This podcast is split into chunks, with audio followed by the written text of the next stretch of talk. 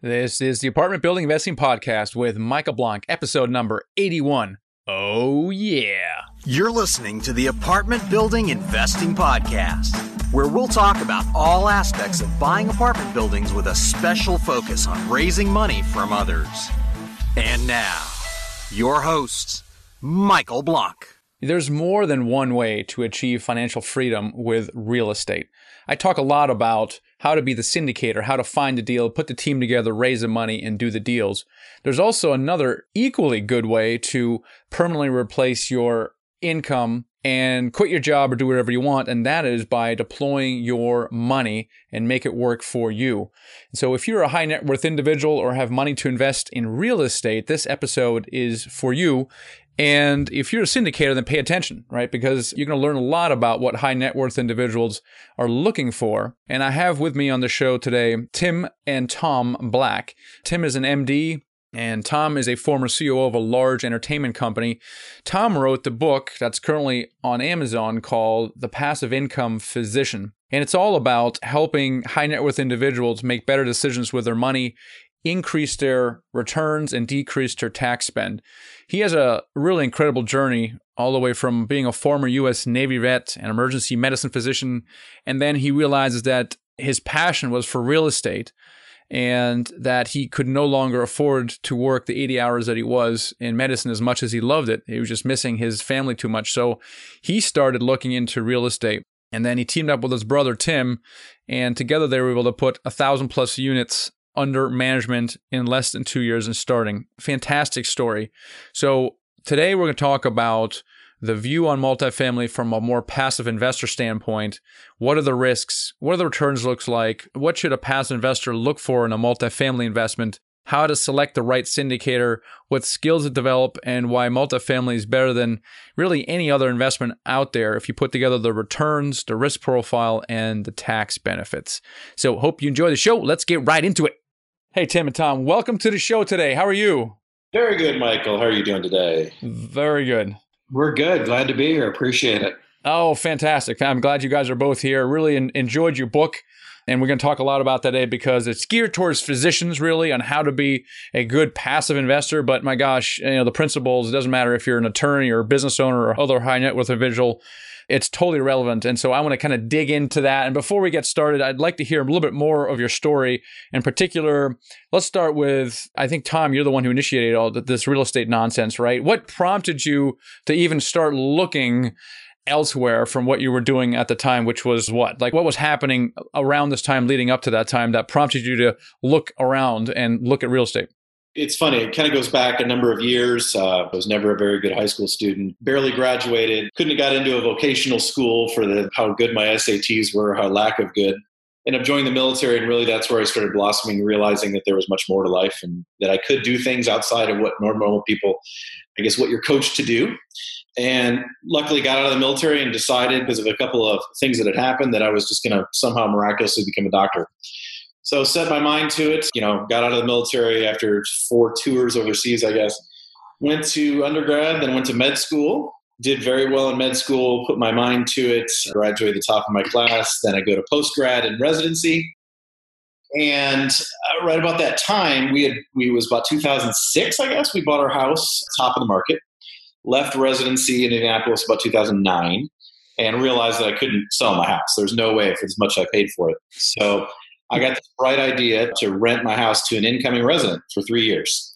So she signed a three year contract. I think, you know, hey, great. This will at least at least I'll have a little bit of money in my pocket and, and, we can it'll absolve that problem for now and I can kick the can down the road for three years. So I did that and absolutely became enamored with reading about cash flow and reading about real estate and doing some more investigation courses, starting to look online, even at one point almost got my real estate license. And at this time, I was in a just an uber busy clinical practice as an emergency doctor in, in, in a very high volume trauma center. And I was just getting my rear kicked and I wasn't seeing my kids. I was making good money, but I was sacrificing my time for money, which it just seemed to me so unbelievably backwards that the thought process that you're going to be this well off physician, it's going to be a great life. I started looking at myself going, wow, did I have it wrong all these years? Did I really focus on what was at the core of who I wanted to be and what I wanted to do. I love serving people, I love medicine, but it just became very perverse for me. Mm-hmm. And so I then bought some land out in East Texas when I was out there and started doing a development. I had no idea, just thought it'd be a great idea because we had bought some homes in Houston, some foreclosures all of them probably underwater at this point in time, but literally did well. did well, and and after I did that, it was it was a great lesson of going through the underwriting, the business plan, development, working with the city, and I just got smitten with it and actually resigned from my practice a number of years ago and said, "We're moving to the old big city." and we're gonna we're gonna make this work. You know, I took another job as a physician, but I've just loved it ever since. So it's totally changed my life. So you got started with single family house rentals, and you thought this is actually really cool, and then you also figured that this might eventually be a way out. At what point did you come to that realization? Yeah, I started buying a lot of foreclosures, you know, HUD foreclosures and things during that downturn period. And what I discovered is it was a lot of work. It was still very fierce in competition, REOs and things like that that I kind of decided, you know, you know, for as much work as I'm putting on, we had bought maybe five or six houses, that it just seemed excessive, and there had to be a better way. I had people at that time that were watching what I was doing. I, uh, you know, I had some investors that were interested in doing that. I just didn't know those pieces of the puzzle. How do I take this to the next level? Because I understand it, I love it, and what can I do to kind of you know get that economies of scale and thinking at the time like oh my god multifamily that is just so out of my range because it seems so daunting. When in fact it probably arguably now looking back it's probably easier than doing the one-off renting a home and either being a the manager and or operations company which is going to completely eat into your cash flow. So i think it was just a culmination of that and when i started doing the development you know it was only 18 20 units so it was just much easier. There was so much more buffer in the budgets that you could do many other things. And I didn't even know about force appreciation at that time. Here I am still thinking, you know, doing things on the comps and everything like that. So it, wasn't the same until that that next world opened up, and then it just, you know, then it just got really fun. Well, you got into kind of commercial real estate by developing an apartment building. So you were doing some single family hand rentals. Why did you start getting into commercial real estate? What was your reason behind that? Why not just keep buying rentals? There was a point that there's only specific markets around that area that you can do really well cash flowing them. And if you're going to go buy, you know, you got to hit that 1% rule, right? Around the area that I lived in, wasn't availability to do that. And I was having to travel. And when I saw vacant land, I just decided to say, hey, you know what? We could build duplexes. We could do a lot of things that I could make myself, you know, the master of that destiny. And I can decide what to do it, how I could do that, and how I could manipulate maybe the the builder's fees into the loan and things like that so that I can manage to do better on them and have a better product on the outside. So it, it really was birthed from that. It just got to be that single family homes can can be really hard. I mean, they're difficult to find the one, and just the competition is no different than multifamily. I'd say. When you got into commercial, was that your first step towards like trying to quit your job, or was it still at that point something you just want to do on the side? I mean, what was your goal at the time? I think my goal was to ultimately get down the road where I'd be able to, when we talk about security versus freedom, I want freedom. I mean, everybody talks about getting a secure job. I could care less. Freedom to me is is waking up in the morning, and if I want to go into work, I certainly can because mm-hmm. I enjoy it, or because I want to go up to see Tim and we're going to go fly to Charlotte, North Carolina, or something. That's not work to me. That was the point that I knew at some point that the medical community it's just not sustainable. I've seen way too many physicians you know, in their 50s, 60s. I run a group here in Dallas area of some guys that are still in their 70s, and they're not working because they want to. It's usually I find it's either a fear that they don't know, they're scared to retire, or they can't. And that's a sad thing to think, wow, you know, you can't retire when you're 70 after a very, you know, 50 or 30, 40 years of, of practicing medicine and insane hours. Insane. It's not somewhere I want to be at all. Yeah. So I knew it wasn't sustainable and I had to change. So you got into this commercial property and then bought a 21 unit in Fort Worth. Is that right? That was the kind of the first pre-existing deal that you bought. Tell us a little bit about that one. That was actually the second. The second. Now tell us what the first then. Yeah. So the first one, um, I had successfully done this apartment. We had a 1031 to our development into some commercial assets, which is just some some light industrial triple net lease buildings. And I was doing pretty well and uh, moved to the Dallas area and took a, a medical directorship of, of, a couple of hospitals. and found myself having more time. And so I really started doing reaching out to I didn't even know what a syndicator was at the time, reaching out to some people in the area, you know, going to lectures and, and getting a feel for what it meant. I was fortunate to have stumbled on to a, to a deal that was kind of an off market deal of a 305 unit community in, uh, in Arlington. Luckily, two years ago, took that down. Probably the, first and the best thing that I'll ever do was, you know, one of those things, you know, you'd better be rather be lucky than right sometimes. But that was the first one, and it's done exceedingly well. Yeah, I mean, when I got into restaurants, for example, my thought was I'm going to build a new restaurant. I never even thought about you know buying something. Right now, you said, "Oh, I'm going to build something." Clearly, the returns can be higher, but the risk is enormous, right? So, why did you like that? You know, first second deal, that 305. What did you like about that versus maybe some developing something? And how important was that first deal to what happened after that? Sure. Yeah, it was, you know, it's a totally separate thing. I knew once I finished developing that, even though I had a I had a blast doing it. It took about 10 years off my life, to be honest with you. it, it, was rough. I, you know, I can still remember going out after work, getting off at two in the morning from the ER, driving back through the complex. You know, we're framed and we're doing this and sitting there going, oh my God, I cannot believe I'm doing this. A transformer would get knocked out by lightning and then I didn't have any power at the place and people are mad and you're just thinking, why did I do this? But it was a completely different animal. I knew I didn't want to do any developments again. I think in a small town you have some advantages there, but when you get outside that, there is just so many working parts to developing. And I wanted something that was stabilized, that you could really look and have a mathematical formula for success. And the risk was so much more mitigated to me, even though people think, oh my God, you know, $12.8 million is a sale price. How could you ever, you know, go into that next step? But to me, it wasn't risk. It, it, was completely logical based on what I could tell. And there was evidence behind that. And as a physician, you know, we talk about evidence based medicine and things like that. I had a reason and I had steps that I could go prove why this was going to be a success.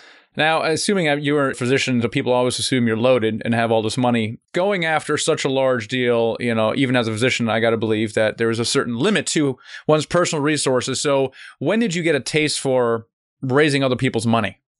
very quickly, right around that time frame. You know, it's funny when people, and I had been doing this, and this was probably nine, well, eight years after I'd really started in real estate doing things. So I had developed a good amount of trust, but it was those people that were with me from a very long standpoint. You're right. You bring up a really good point that everybody thinks as a doctor, yes, you know, you're loaded, you're a rich doctor, which can't be any farther from the truth with with healthcare and how things are and with the tax burdens rich doctors aren't the ones that live in the gigantic gated neighborhoods nowadays. We're very suburban folk.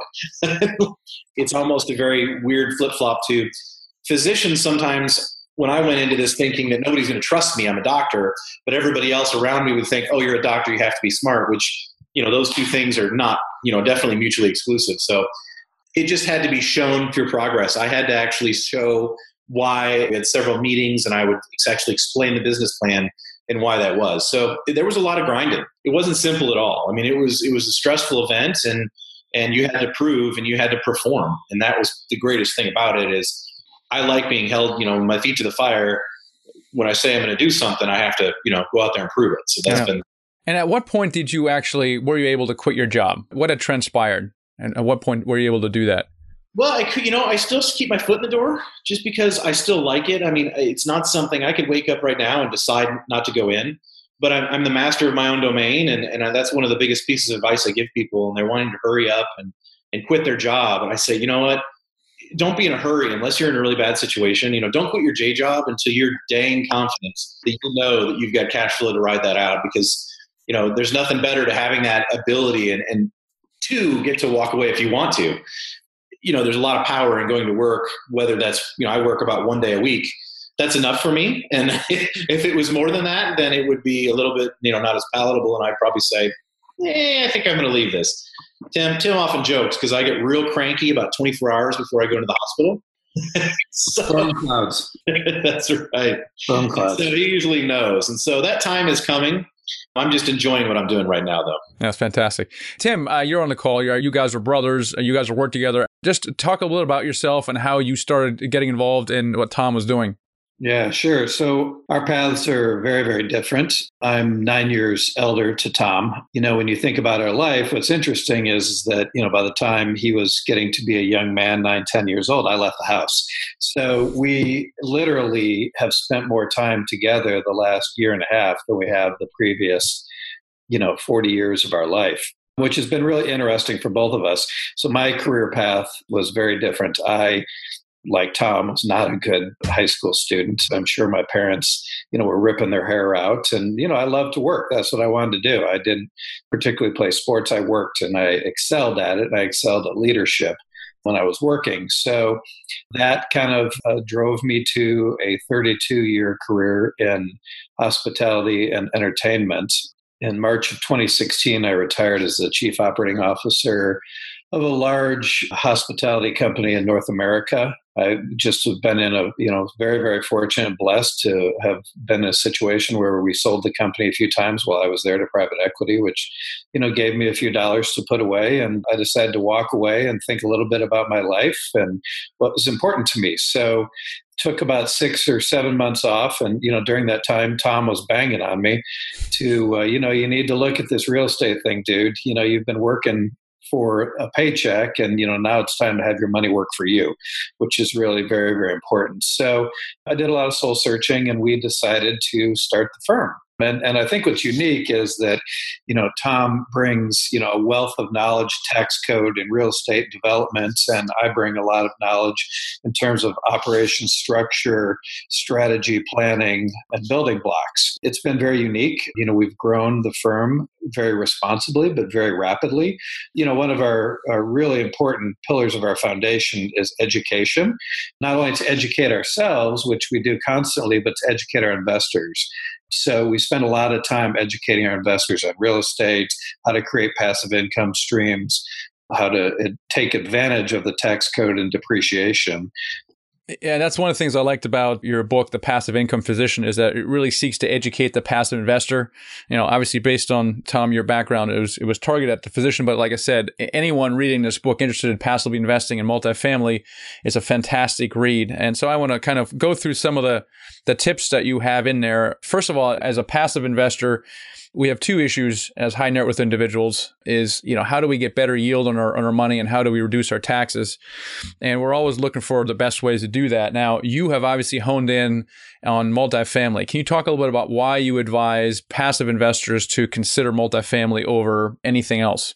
Yeah well i think for me it, it was a couple of you know approaches. And when we talk about real estate in general more than other other types of passive income you know because you've got stable cash flow you have the appreciation aspect you have depreciation and then of course amortization of all all four of those things. So you have four phases of money that are really working for you. Specific with multifamily the reason i like it is because i don't see in the time i've been doing this and when i look back from where we're going as a country and you look at pop culture and how banking industry has changed over the last 50 years and the different legislation we've had, you just don't see, you know, there is no affordable housing anymore, it seems like. I mean, you in Virginia, I can't even imagine what the median house price is for someone else starter home. It's just not possible anymore. And then when you look at the culture of millennials, you look at the baby boomers and how everybody's downsizing, there's just this large push and tendency to doing things a little bit different from where we've been. I don't think that's going to run out. I think that what we see is you know, with multifamily, everybody's always going to need a place to live, right? That's why I was really attracted to it. When you talk about everything more, and, and I would say the contrarian would say, well, everything's got an ebb and a flow. There's always cycles, and I completely agree with that. But with multifamily versus a lot of other things, I think that ebb and flow is more based on interest rates and cap rates probably than the actual need for housing. You know, we're not going to have this glut of B and C class places on the market. I mean, we're not making we're not making any more B and C class places, you know. And so there's this effect that it just versus stocks, bonds, mutual funds, gold. It was just extremely stable to me and it was very tangible. There's something about to me to an investor to have an address and have something physically that you can go out, touch, and actually see that, that it's working to you. It's not it's not a fiat investment, I guess, is kind of the, the way I look at it. Right. As an investor, my experience has been that you know you can advertise certain high returns, but the investor is really foremost concerned about the downside, the risk. How do you assess the risk profile for multifamily? Well, you know, I think number one, it depends on the syndicator and the underwriter. I think with us, we're very, very, very risk averse. And the way we underwrite for things, regardless of the market, we tend to just look at 2% raises year over year. So 2% cost, I mean, cost of living actually goes up more than that. So if we can't factor in where our minimal returns are going to be at a 2% increase and a very large economic vacancy, about 15%, then we don't offer on the deal you know, there may be a really large upside that where we know we can push rent six, seven percent. It's probably realistic, but to underwrite that, even in a really hot market, is risky to me. We don't typically offer huge returns. If we know the property is going to say it's going to go gangbusters and we can predict a 15% cash on cash, we still don't go in there saying, hey guys, you're going to get 15% cash on cash in this. We'll say, you know, 9%. That's what our that's what our thoughts are going to be. That's what's going to be where we would say our target's going to be and don't solicit that. It's just when they start getting the checks, and obviously everybody's is pro rata and, and, everybody's still entitled to all that appreciation we do. But we certainly don't like to advertise that because I think that that's a little bit of false and misleading information about it. Yeah, so certainly being conservative with your underwriting and you know not over promising anything. You know, I also like the way that multifamily performed during the last recession. I mean, the default rate from multifamily was was extremely low compared to residential. That's kind of what I what I like about that as well. Now, what you talked about on the return side, if you know, I'm looking for any kind of yield, what kind of returns can passive investors expect from a multifamily investment? Sure. Well, let me go back real quick because you made a really good point with that. So we found some data because it was a, it was really poignant in what you just said and during the recession. So you're talking about one of the greatest recessions and led by led by real estate. That Fannie Mae, all Fannie Mae underwriting, the default rate was less than one percent. 2004, Tim to 2009, it was some ungodly low default rate. Which, if that's the worst we've got, that's that's pretty incredible. I would say for your average family uh, or for multifamily and what we do, we try to strive for this, you know, nine to nine percent cash on cash to ninety to one hundred percent return in five years. I think people use five years just because it's a nice round, not round number. It's just a nice time period. You know, two is too early. Ten is probably too long to think a decade. It's just how that underwriting seems to work we've always always exceeded our projections, but I would never want to, like I said before, solicit that. But we've done just like on this other property that we've got that we're actually selling, that my first 305 unit, our returns are going to be something like 130 percent in 24 months. Those aren't indicative of you know that's not every single deal, so you have to you have to kind of minimize what the, Tim's laughing at me. Number that, yeah. Yeah, right. You're benefiting from a heated up market right now, which is fantastic. So it's a good, good place to be. Now, as a passive investor, what kind of skills should I develop to become better and to try to recognize good investments? Become really good at reading a P&L, reading a balance sheet, a little knowledge of underwriting and what what the actuals per door, things like that that you can kind of know in your head, you know, roughly, you know, for insurance numbers, how much is this going to cost?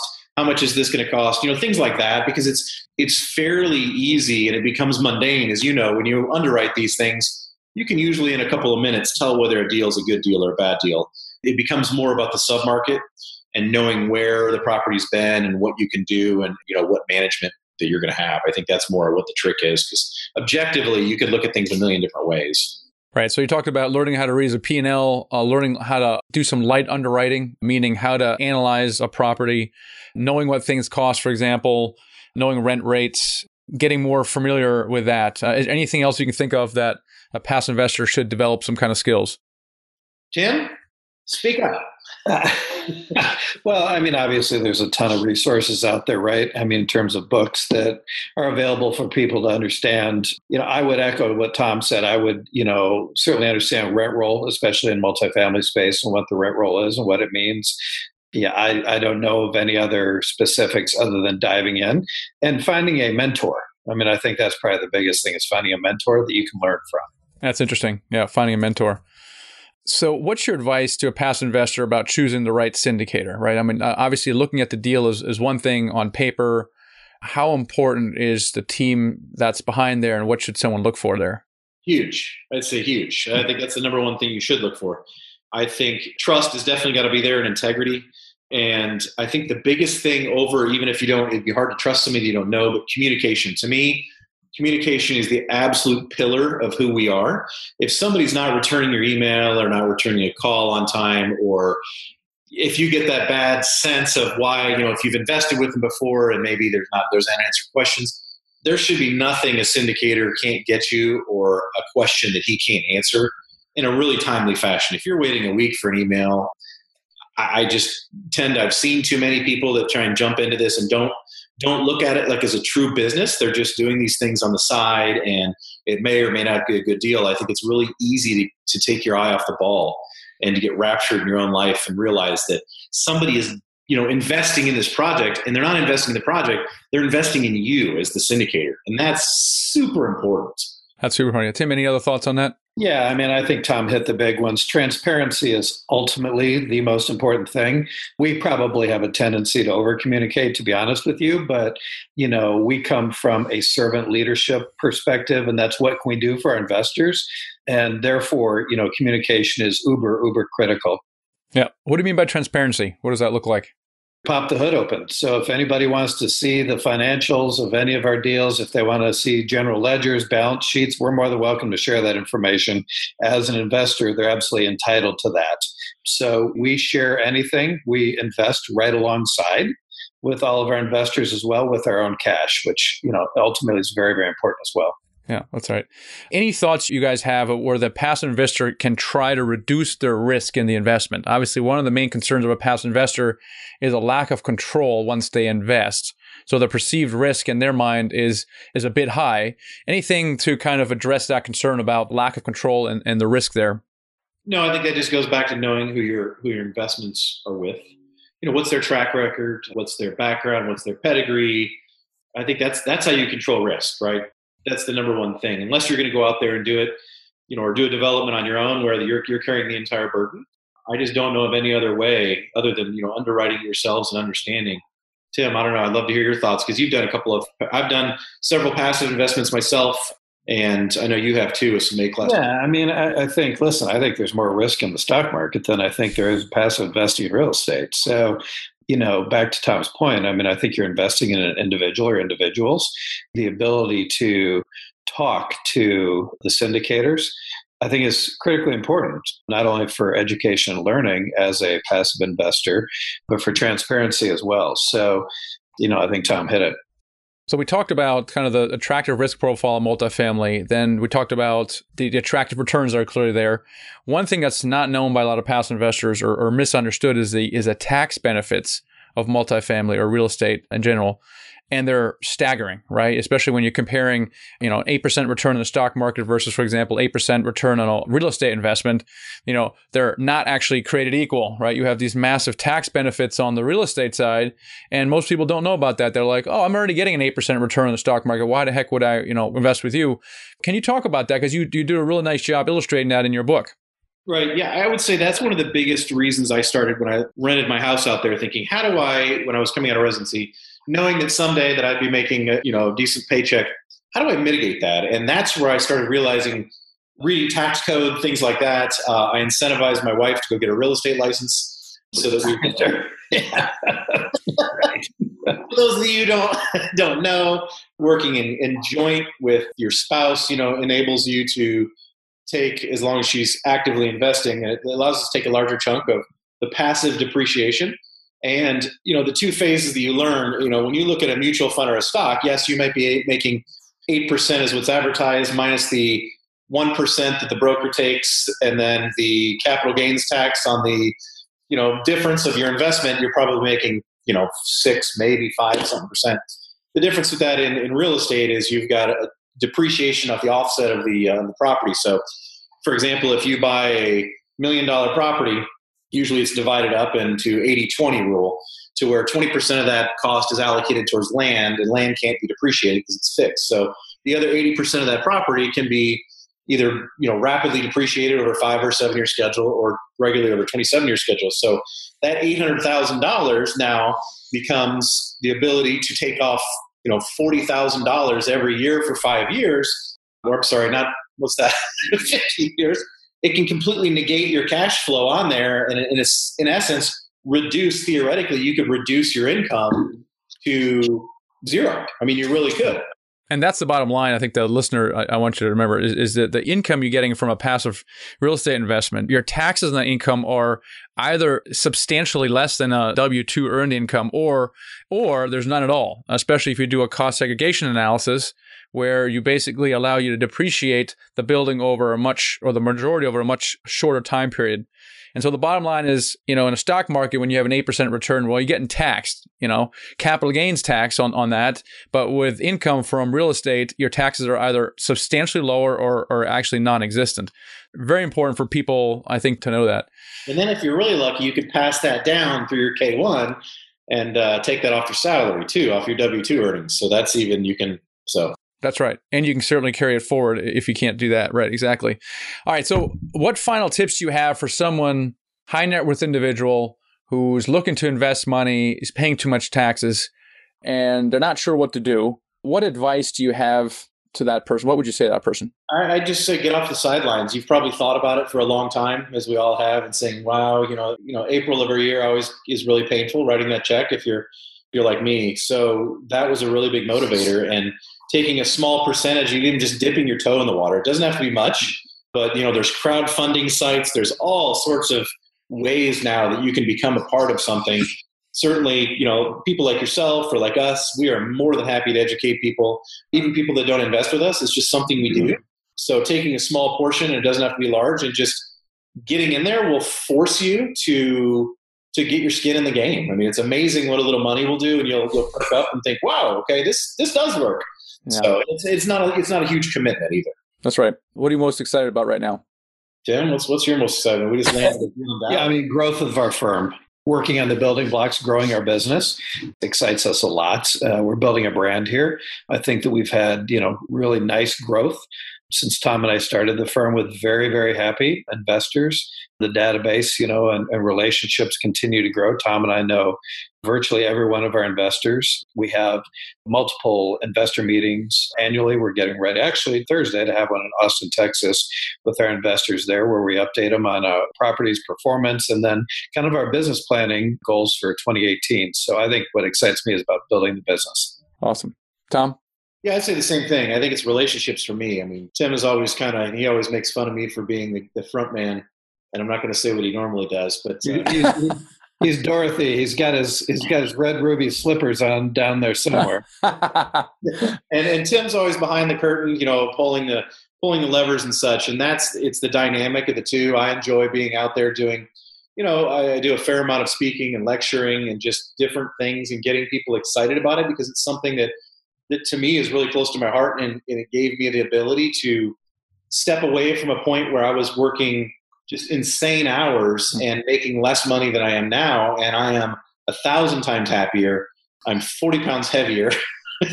and so first time in years, and it's only because I read this is you read these success stories, you know, Robert Kiyosaki, and you think, God, how do I get to that point? You just have to one step in front of the other. It just takes one investment, going on to the next investment, 10 years later, you look back and you think, holy crap, I can't imagine. I thought that $4,000 investment was just going to blow my mind when I did it years ago. And now we're throwing down for earnest money and hard money, we're, we're throwing down hundreds of thousands of dollars at a time. But it's because there's method to the madness and we trust the model. That's right. So, how can people get a hold of Tom and Tim Black? Tim, go for it. Yeah, really simple. So Tim at Napali Cap, so N A P A L I C A P dot com, or Thomas, T H O M A S, at napalicap dot com, or you can go to our website, Napali Cap, click on contact us. We're, we're always available. You know, that comes right to us, those emails. We respond, you know, really very, very quickly. I love awesome. talking to people, learning about what their interests lie, where their interests lie in real estate, and what their goals are. I would say that's I've got a blog that I, I haven't blogged anything in about a couple weeks, but the passiveincomephysician.com. And then, of course, I always have the book is on Amazon. If you Google Thomas Black MD or the Passive Income Physician, it'll come up there too. So, but if anybody reaches out, we're always happy to shuttle off a copy here or there. So that's yeah. right. Yeah, no, sounds good. No, I appreciate you guys coming on the show and sharing your experience and and helping us become better passive investors. Perfect. Thank no you. Problem. Thank you very much. Have a good afternoon. We appreciate.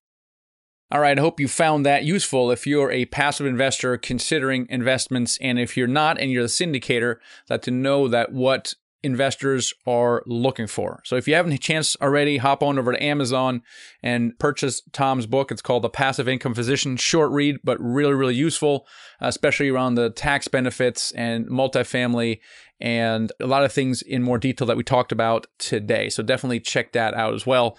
If you're interested in investing with me, go to themichaelblank.com forward slash invest. That's T H E, michaelblank.com forward slash invest, and find out more about working with us as well. And if you love the show, I'd love to hear from you on iTunes. Greg Hubner left a review just a little while ago last week, and I really appreciate that. Thanks so much, Greg. I appreciate leaving the review. And if you loved it, just hop on over and leave me a review as well, and I'll give you a shout out. All right, guys, really appreciate it. I'll catch you on the next episode. Thanks for listening to the Apartment Building Investing Podcast with Michael Blank. For more free podcasts, articles, and videos, go to themichaelblank.com. There, you can also download the free ebook, The Secret to Raising Money to Buy Your First Apartment Building. Till next time.